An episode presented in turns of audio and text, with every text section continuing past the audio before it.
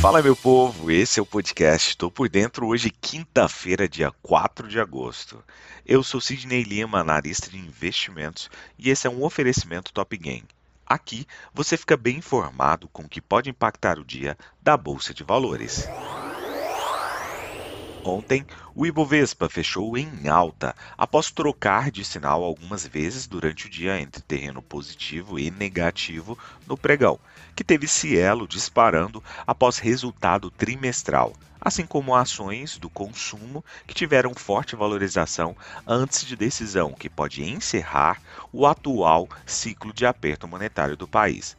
O mercado norte-americano endossou o segundo avanço seguido na bolsa brasileira, que no entanto acabou sendo ofuscado pelo declínio, a queda de ações atreladas a commodities, principalmente as mineradoras e siderúrgicas, que têm um peso muito grande por aqui, em meio a preocupações com a China índice de referência do mercado de ações brasileiro, o Ibovespa subiu 0,40%, fechando o dia a 103.774 pontos.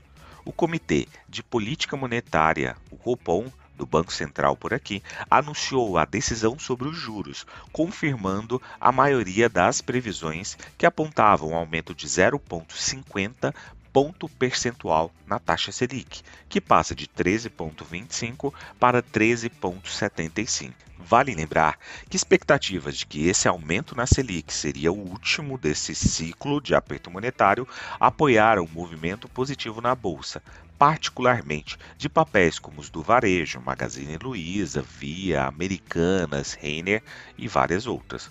Contudo, boa parte dos analistas ainda esperam uma última alta de 0,25 pontos em setembro.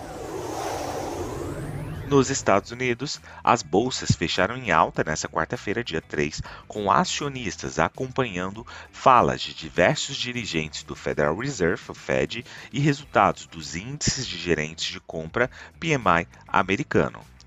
O fim da viagem da presidente da Câmara dos Representantes dos Estados Unidos, Nancy Pelosi, trouxe algum alívio ao mercado. O índice Dow Jones subiu 1,29%, o S&P 500 acabou subindo 1,56% e o Nasdaq subiu 2,59%. Entre dirigentes, o presidente do Fed de St. Louis, James Bullard, reiterou desejos de juros entre 3,75% e 4% ao fim do ano da Distrital de São Francisco, a presidente Mary Daly afirmou considerar razoável a alta de 50 pontos base na próxima reunião em setembro. O presidente do Fed, Richmond, Tom Barkin afirmou que a recessão é uma possibilidade e frisou necessidade de controlar a inflação. Já nos indicadores de PMI, que eram tão esperados para ontem, o PMI de serviços dos Estados Unidos subiu 56,7 em julho, na leitura final, acima da previsão, que era de 54 dos analistas. Já o PMI de serviços acabou recuando a 47,3 no mês, sinalizando uma contração. Na Europa, os mercados de ações negociavam em alta nesta quinta-feira, ajudados por resultados corporativos trimestrais amplamente positivos e pedidos de fábricas alemãs acima do esperado antes da última reunião da definição de política do Banco da Inglaterra. As ações europeias aproveitaram os ganhos da sessão anterior, impulsionadas pelos pedidos às fábricas alemãs com desempenho melhor do que o esperado em junho, caindo 0,4% no mês, em vez dos 0,8% esperados em um mês ofuscado por uma crescente crise de energia. Também ajudando o tom foi uma temporada de lucros trimestrais que produziu resultados que geralmente superaram as expectativas. As ações da Next subiram 2,6% depois que a varejista de roupas do Reino Unido aumentou suas perspectivas de lucro para este ano à medida que as vendas das lojas de varejo se recuperavam da queda relacionada à Covid. As ações do Crédit Agricole subiram 3,6%, depois que o banco francês continuou a forte corrida para os bancos europeus, anunciando lucros trimestrais acima do esperado, em meio à atividade recorde em sua divisão de banco de investimento. Na Ásia, as ações subiram nesta quinta-feira, acompanhando uma forte sessão noturna em Wall Street após uma série de resultados positivos, enquanto o índice de referência de Hong Kong de alta tecnologia liderou os ganhos antes dos resultados do segundo trimestre do Alibaba Group.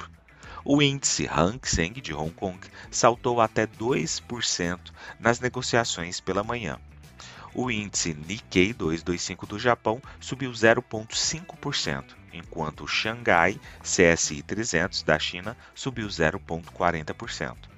O Alibaba, como eu falei anteriormente, saltou quase 5% antes dos resultados do segundo trimestre. A gigante do comércio eletrônico deve registrar seu primeiro declínio de receita em tendência de enfraquecimento na China, seu maior mercado mas os analistas esperam que suas perspectivas possam melhorar no final do ano, acompanhando uma recuperação na China. O sentimento no mercado asiático foi animado por uma forte sessão noturna em Wall Street. O Nasdaq Composite saltou para uma alta de três meses com resultados positivos de PayPal, que teve um dos melhores desempenhos do dia.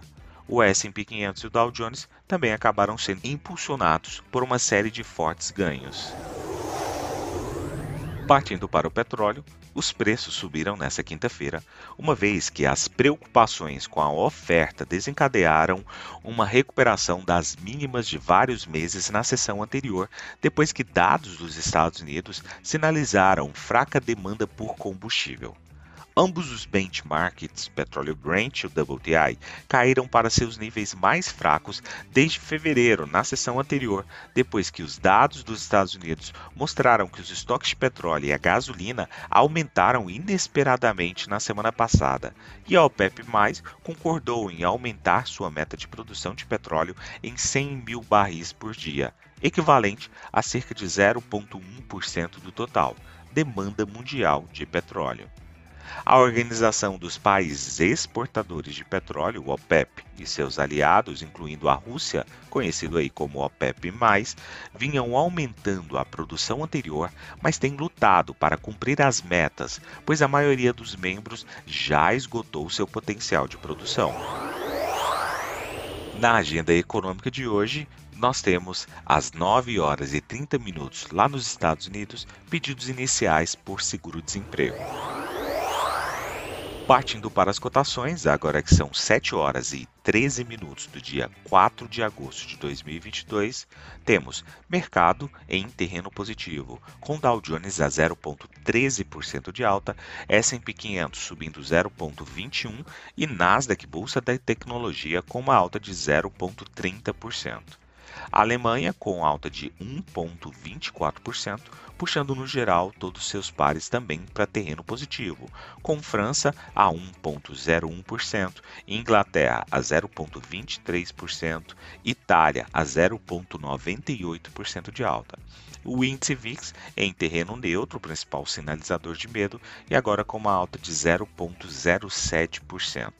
Partindo para as commodities, especificamente falando sobre o petróleo, o WTI sobe 1,10% e o petróleo Brent sinaliza uma alta de 0,65%.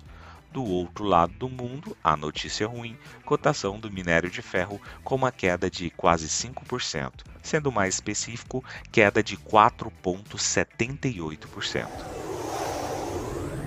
Vou ficando por aqui. Não esqueça de clicar em seguir aqui nesse podcast para ser notificado quando a gente já mandar um novo episódio aí na plataforma. Valeu, tchau, fui!